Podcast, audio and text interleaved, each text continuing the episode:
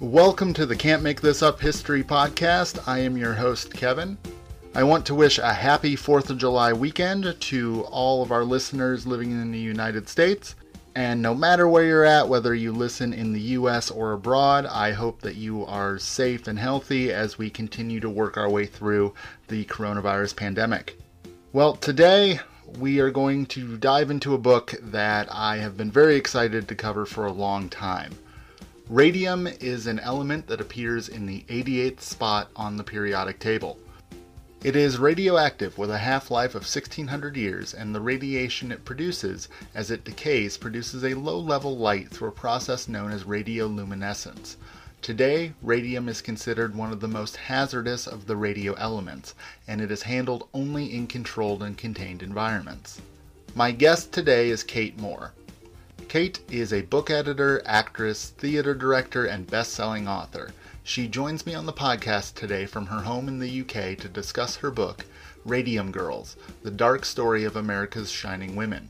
In Radium Girls, Kate dives into America's early fascination with radium and profiles the tragic lives of several 1920s women whose job painting with luminescent radium paint led to horrific medical problems and an uphill legal battle to seek justice from the factories that knowingly exposed them to hazardous materials. And before we get into today's episode, I want to give a huge thank you to everyone who has given a good rating to the podcast on their podcast directories. I've noticed there have been a couple new ones this week on Apple Podcast, and I want to give a shout out to Tamara, who listened to our last episode where we interviewed Keith Cooper on his book, The Contact Paradox, and had some wonderful things to say about that. So thank you everyone so much for your support. And if you've been listening for a while and would like to leave your thoughts on your podcast app, uh, please feel free to do so. Those ratings and reviews are incredibly helpful getting the word out about the show. Now on to my interview with Kate Moore. The You Can't Make This Up History Podcast, bringing you strange but true things from the past. It's not the average history that you learned in school. We're bringing you the heroes and bringing you the fools. Them stories that are just too crazy to believe. The stranger than fiction and super unique. Kate Moore, welcome to the podcast today. Thank you so much for having me. Um, well, thank you so much for taking the time to uh, speak with me today. Um, you are the author of The Radium Girls, The Dark Story of America's Shining Women. And if you would um, be kind enough to tell us a little bit uh, about yourself and your background. Sure. Um, well, as you can hear from my accent, I'm actually a British writer. I live, live in England, and that's where I grew up. And I discovered this story of these American heroines uh, through directing a play about them. One of my passions is theatre as well. Um, and the book came to be because I was just astonished that no one had written a book that looked at these individual women before. There were books on the remarkable scientific and legal legacies that they left in the wake of their experiences, but there was no book that sort of celebrated these women. So even though I was a British woman and I had to travel 4,000 miles across an ocean to follow in the footsteps of these remarkable people, I felt passionately that I wanted to tell their story. So that's how the book came to be. Um, and my background, as you asked about it, is actually uh, in publishing. So I was an editorial director for many years, uh, working for Penguin Random House in the UK. And um, the book of the Radium Girls and the story of the Radium Girls happened really fortuitously in that I decided to write their book about six months after I had gone freelance. And I was working as a freelance editor and ghostwriter and author. And the girls' story sort of came to me, and it was one of those wonderful serendipitous moments where, because I was freelance, I had the freedom to follow this passion of mine to tell their story and that's how the book came to be as well in terms of my sort of professional background. Now, how did you go about researching these women? Because the the strength of this book is that it, it's a very intimate portrayal of, of what these women went through. Absolutely. That that, as I say, for me, it was always about the girls, and I hope the book is a tribute to them, and I hope readers, when they read the Radium Girls, feel like these women, even though we're talking about a time sort of 100 years ago, the start of the First World War in the roaring 20s, I hope these women feel like friends because my research really tried to uncover who they were as people.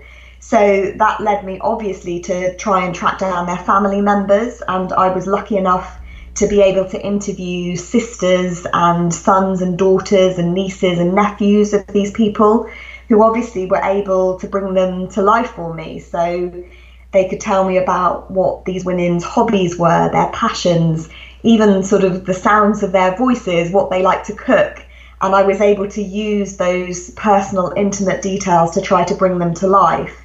And of course, the other key element of the research um, was to try and find the voices and the records of these women. So, looking up uh, court transcripts from their own court testimonies, looking up their diaries, their letters, anything and everything that gave me an insight into them. And I hope if you read the book, um, it is non-fiction, but it's written as what I call narrative non-fiction. It reads like a novel with twists and turns and these women as the book's heroines.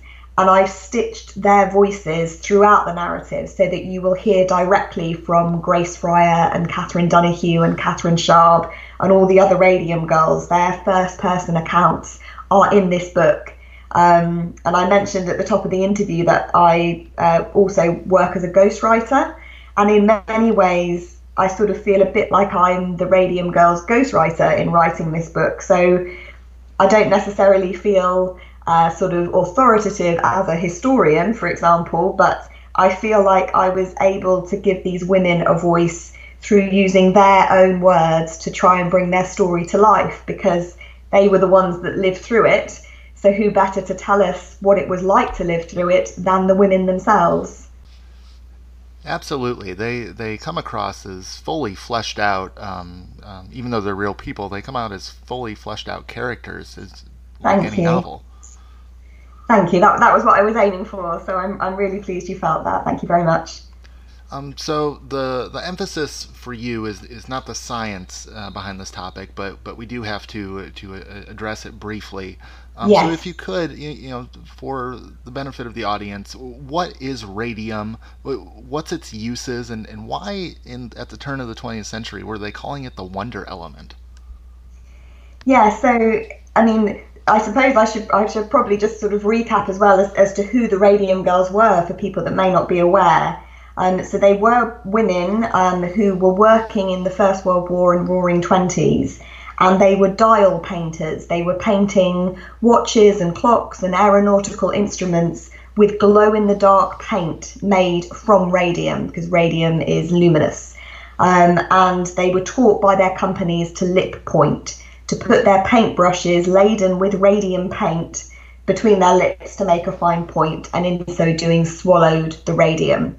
Now, you ask me what radium is. It is a radioactive element. So, what we're talking about is people being directed by their companies to swallow radioactive material. And of course, all of us today, with the knowledge that we now have, are throwing our hands up in the air and are aghast at these people swallowing radioactive substances. But actually, at the time uh, the women were working, at the turn of the 20th century, people actually thought that radium was this wonder element, this sort of cure all of beneficial to health. Um, the Chicago Tribune described it as the greatest find in history. And it's one of those things that you kind of think, well, how on earth could that have happened? Because also at the turn of the century, they already knew that radium was dangerous. And one of the most shocking things for me in researching the book in, in was that in the laboratories next door to the dial painting studios, where you've got women putting their paintbrushes in their mouths, the lab workers were issued with lead aprons and ivory tipped tongs and told they couldn't touch the radium with their bare hands because already we knew that radium would give you radiation burns and so on. But the difference is that the lab workers were handling large amounts and the radium girls were handling a minuscule amount. And what had happened is that very early on in radium's life, it was discovered in 1898 uh, by the Curies. Very quickly, the fact that it could destroy human tissue and flesh, was put to medicinal use. It was used to treat cancerous tumours with remarkable results, and radium is still used even today to treat some cancers, but a different isotope than the ones that the radium girls were using. And because it was saving lives and treating cancer, entrepreneurs thought, well, perhaps we can harness this incredible medicinal power. And okay, a, a, a large amount will not only destroy a cancerous tumor, but destroy a lab worker. Um, but perhaps if we just use a small amount, perhaps that will be beneficial for health. And what, what's shocking is that they this got further down the line really because what happened was all these products sprung up around it. You could go into your local drugstore and buy radioactive pills to treat things like hay fever. Um, you could buy radium jock straps and lingerie to boost your sex life. It was marketed in chocolate as a kind of added pep you up.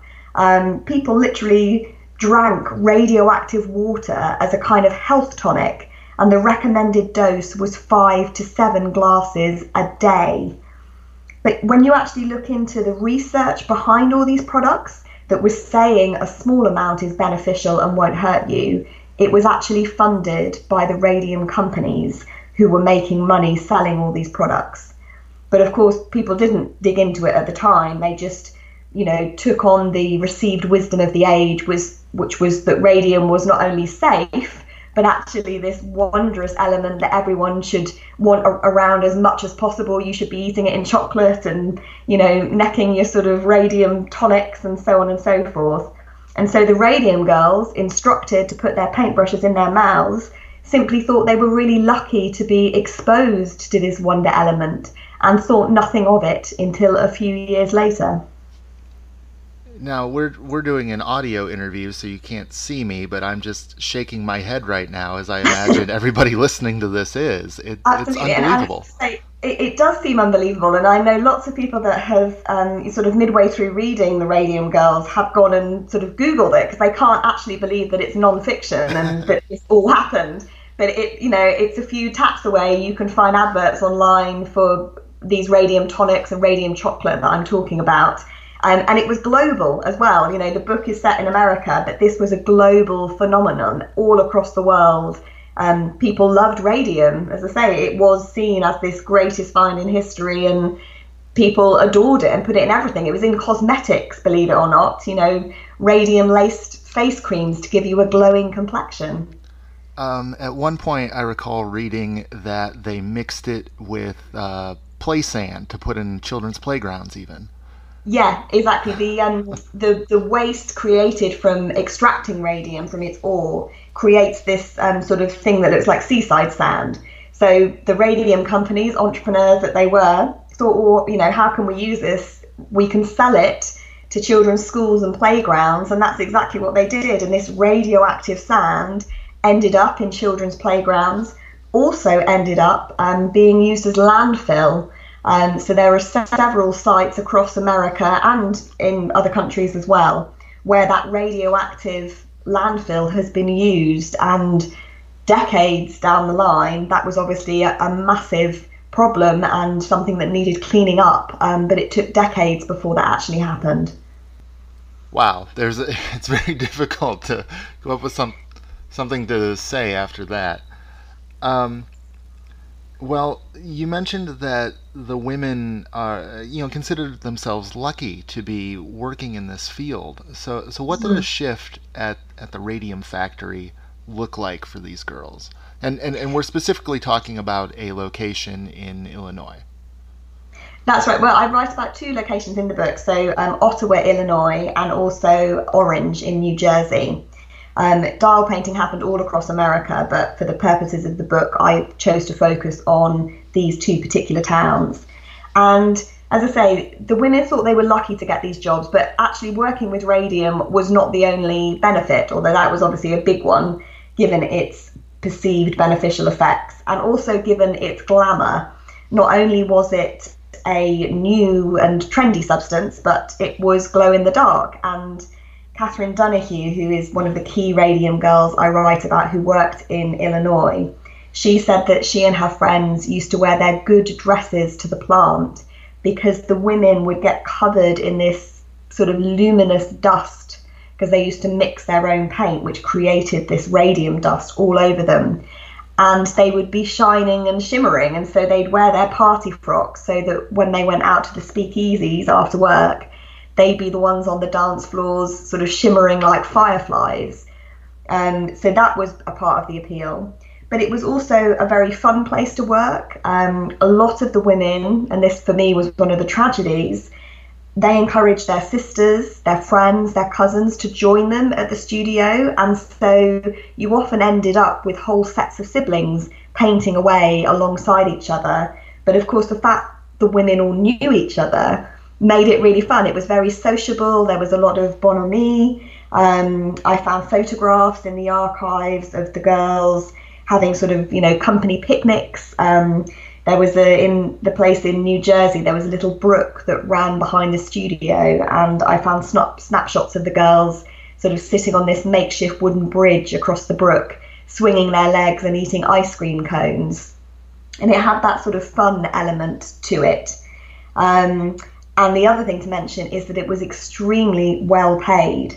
So the Radium Girls were in the top 5% of female wage earners nationally.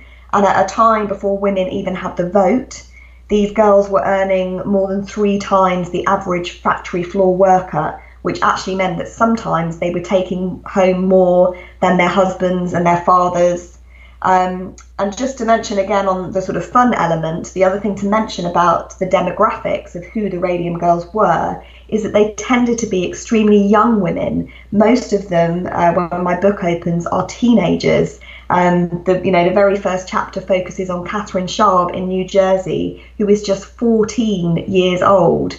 But actually, records show that some of the girls who were lip pointing and painting these dials were actually as young as 11 which is really shocking to think about what happened to them. But as you said, when the story opens, actually the women are full of life and full of good heart and humour and are just simply thrilled to get this well paid, glamorous, um, artistic job as well. Um, just to mention as a final point, I was really stunned when I was researching in Ottawa and looked up Catherine Donohue and her friends in the town directories and next to their names it gave the profession of people. So you know there'd be labourer or uh, you know policeman or whatever it was that the people did. And next to catherine's name it didn't say she was a dial painter which was generally the name of the profession. It said artist radium dial company. And i think that artistic nature of the job was also a huge appeal for many of these women. Their story kind of dovetails really well with with what's going on for women in, in the Roaring Twenties and the Jazz Age. You know, they're, they're getting yes. outside the home, they're getting profession, they, they're enjoying a nightlife, they're enjoying a single life. Exactly, Get, gaining that independence, you know, that financial independence as well. Um, absolutely, yes, it it completely mirrors that um, sort of female empowerment that's happening in the wider world. So, so while this seemed, you know, cool and fun for the girls at the time, they pretty quickly start to develop some health problems? What, what did they first begin to experience? Well, it become it, it, to begin with, it's very innocent sort of symptoms. Um, you know, an aching tooth, um, a sore leg or a sore arm. Um, you know, things that you none of us would think is a particular problem. Um, but what happened to the radium girls is that you know they'd go to the dentist to say, "Oh, my tooth hurts," and the dentist might pull it, but then the next tooth would start to hurt, and then the next one, and the next one, until the girls found that they didn't have to go to the dentist anymore because all of their teeth were simply spontaneously falling out on their own. And, you know, that aching leg or that aching arm, the women found that their bones were beginning to spontaneously fracture, or sometimes their leg would begin shortening. So some of the women found that you know one leg would end up about four inches shorter than the other. Um, and of course, what was happening to them is that they were suffering from radiation poisoning, internal radiation poisoning, because they'd swallowed the radium when they put their paintbrushes in their mouths. And once inside the women, radium is what's known as a bone seeker. So it seeks out women's bones, and people's bones, when they ingest the radium and it settles there and it's impossible to get it out. But once it's in your bones, it then emanates those radioactive rays that we know about the alpha, the beta, the gamma.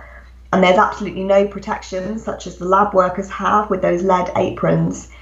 This radium is inside the women's bones next to their bone marrow, shooting out its powerful rays, which is why they're losing their teeth, their bones are breaking, and they also suffered severe anemia um, fatal anemia because it was affecting their bone marrow.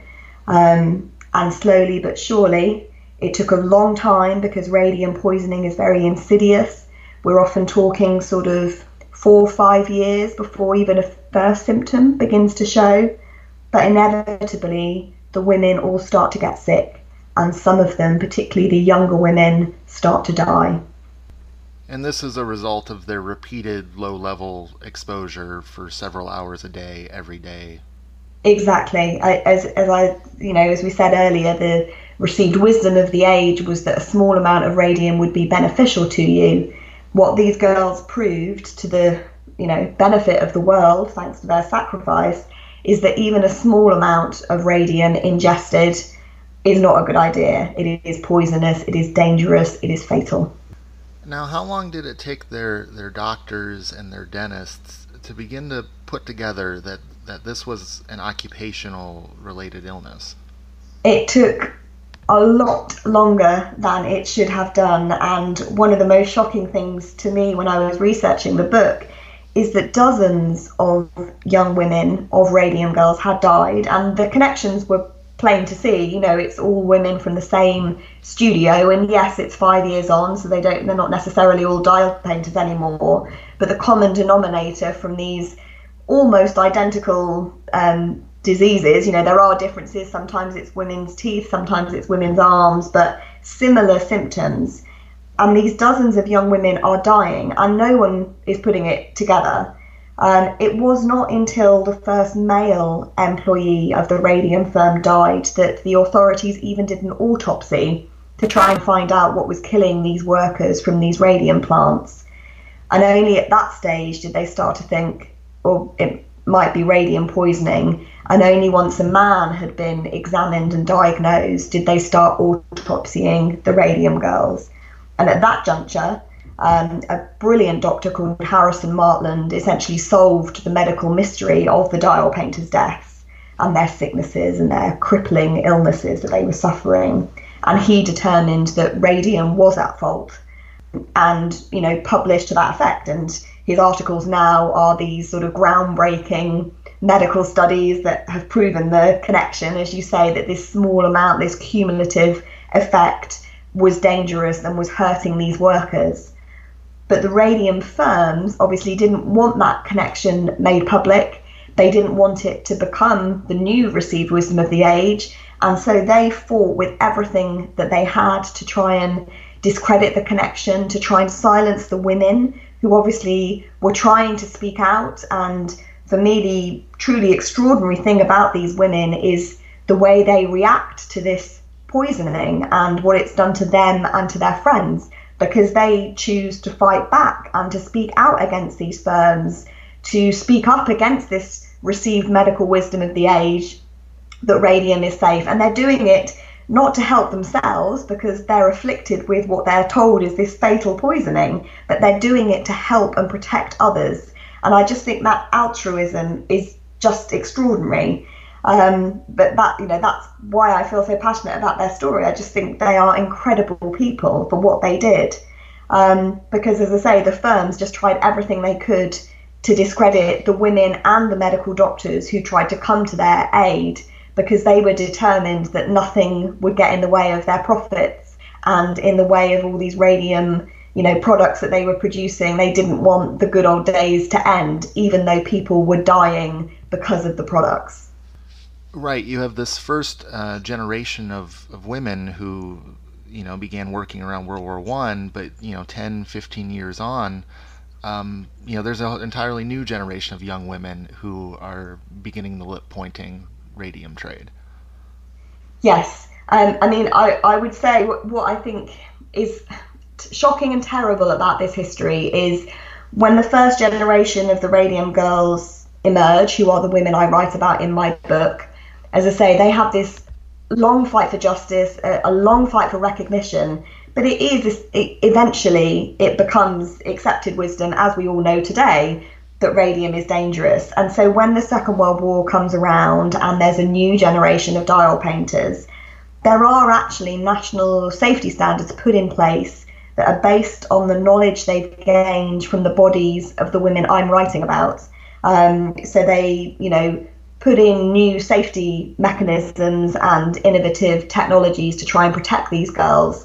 And not only these girls, but other people working with radioactive materials. So there's a direct connection between the Manhattan Project and the Radium Girls because the lead scientist on the Manhattan Project remembered what had happened to Grace Fryer and Catherine Donohue and was determined that his workers would not suffer the same fate. And so, because of that knowledge that he had gained from the Radium Girls, he insisted on safety procedures on the Manhattan Project, which saved thousands of lives. Um, but of course, the problem is safety standards only keep you safe if the companies that you work for use them. And I know anecdotally from some of the more limited research I've conducted on the Second World War women, I, my focus is obviously on the First World War women, but I know that actually lip pointing was continued, even though it was supposed to be banned, even though it was supposed to be unsafe. And so I have people writing to me even today saying, you know, they knew of people who were lip pointing in the Second World War and beyond, um, which I think just goes to show how effective some of those counter campaigns can be. That even when people are saying, you know what, this is dangerous, they're whistleblowing on it, some people still don't accept it and some companies still don't insist on putting those protective measures in place. Now, as you write throughout the the book, you know, sadly, you know, many of these women succumb to radiation poisoning and, and end up mm. dying, but but but some live to, to fight this battle, as you write about.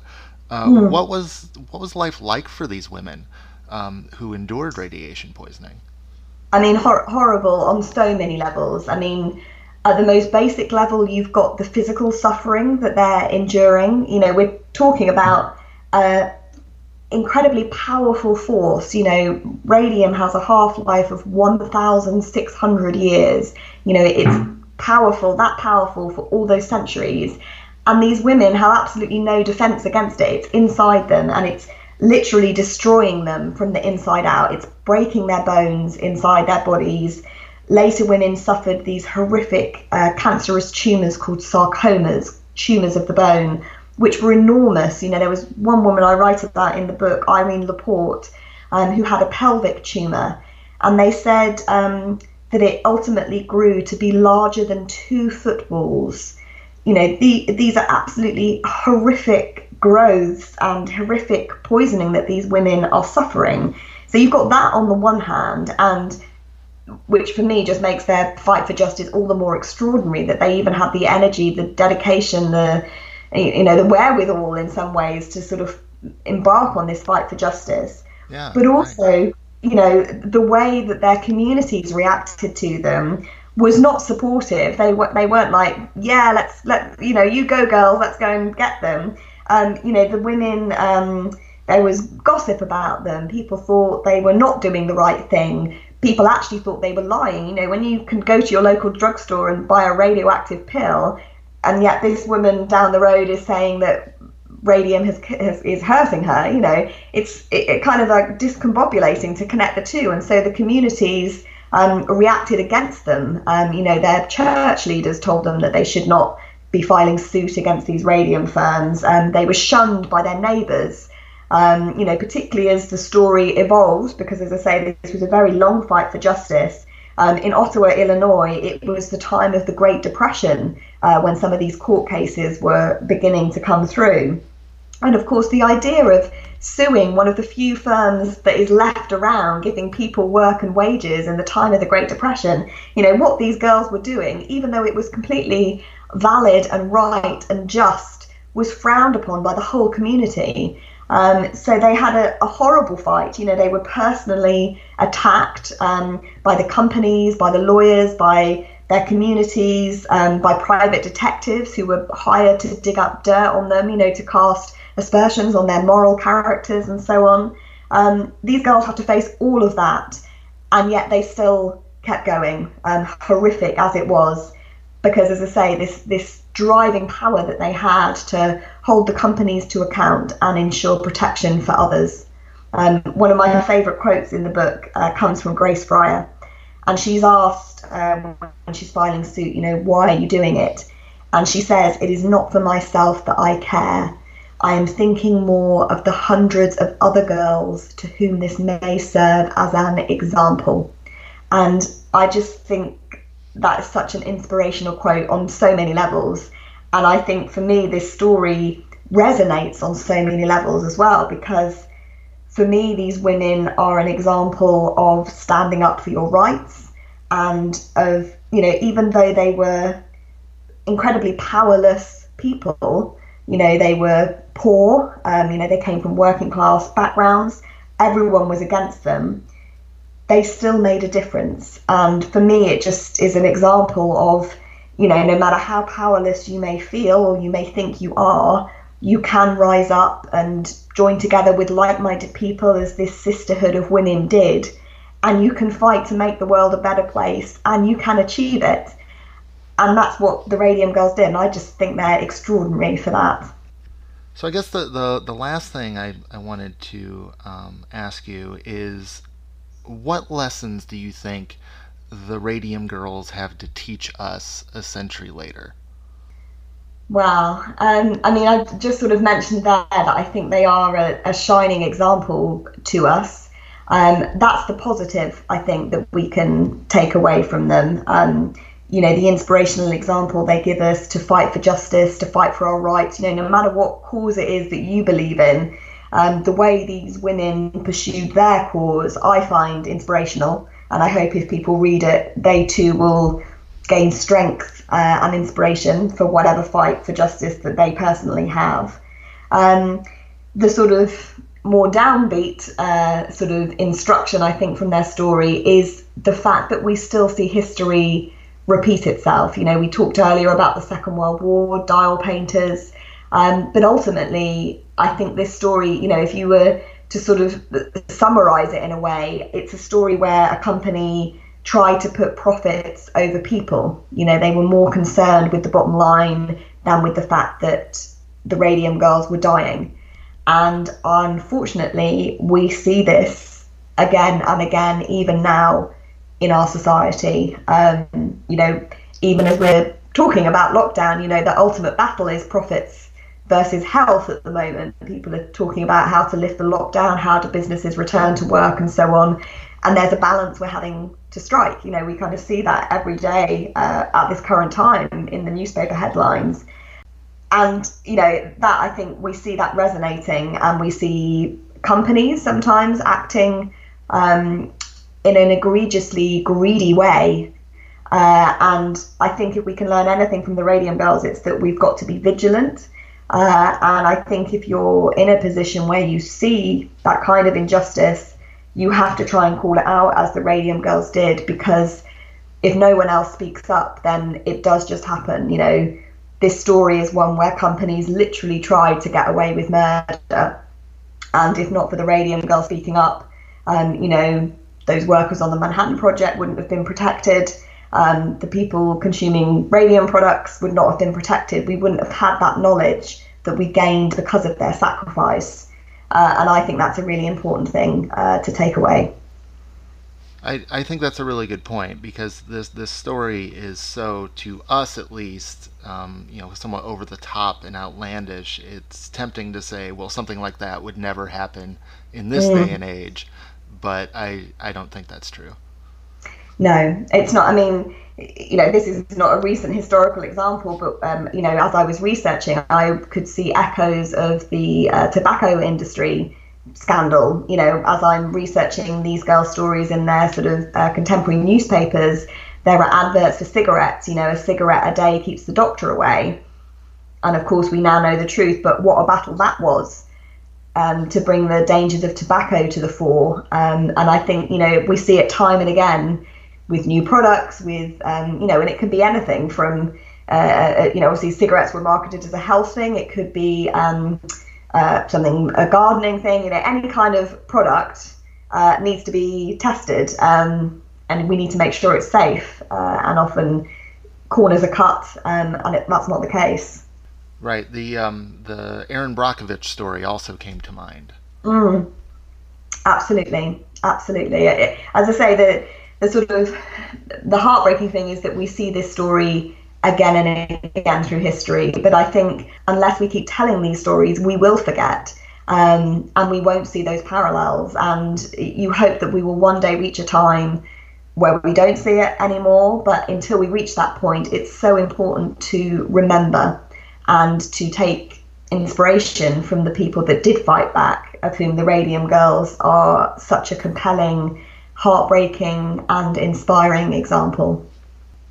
So this is, uh, you know, it's definitely a tragic tale and a, an unbelievable tale, but also, you know, as we've said, inspirational. Um, if someone wanted to um, find out um, how the story ends for the Radium Girls and, and, and pick up a copy uh, of your book, uh, where can they go? Um, I have a website, uh, theradiumgirls.com, uh, that has links to uh, bookstores and that where you can pick up a copy and it's also got some of the research that didn't end up in the book so even if people buy the book and read it and want to know more the radiumgirls.com is a good resource because it's got some other biographical information on, on the women and some wider examples of, of things that they can find out. And then with you, is there anything that you're currently working on that you can tell us about?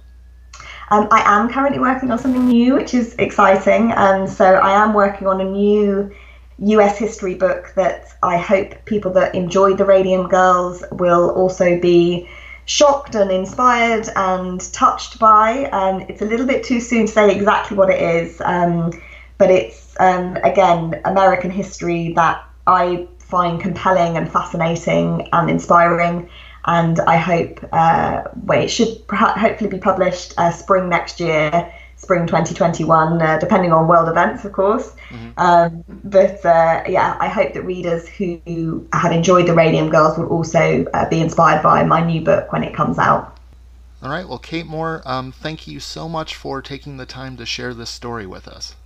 Thank you so much for having me. I am such an advocate for these women, and even if people don't read the book, I want you to know about these girls. So please, you know, go and research them, find out about these amazing women because they deserve to be remembered.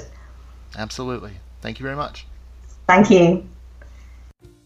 As always, thank you so much for taking time out of your busy schedule to listen to this podcast. I hope you enjoyed my conversation with Kate Moore about her book Radium Girls.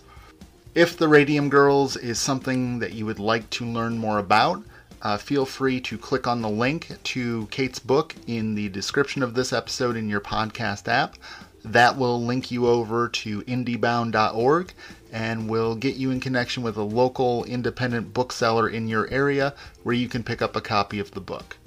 Also, please feel free to connect with me on social media. You can find me on Instagram and Twitter at CMTU History and on Facebook at CMTU History as well.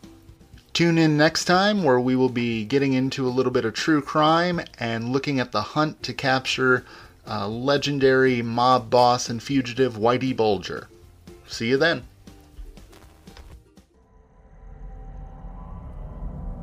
This podcast is a part of Straight Up Strange Productions. Discover more shows like this one at straightupstrange.com.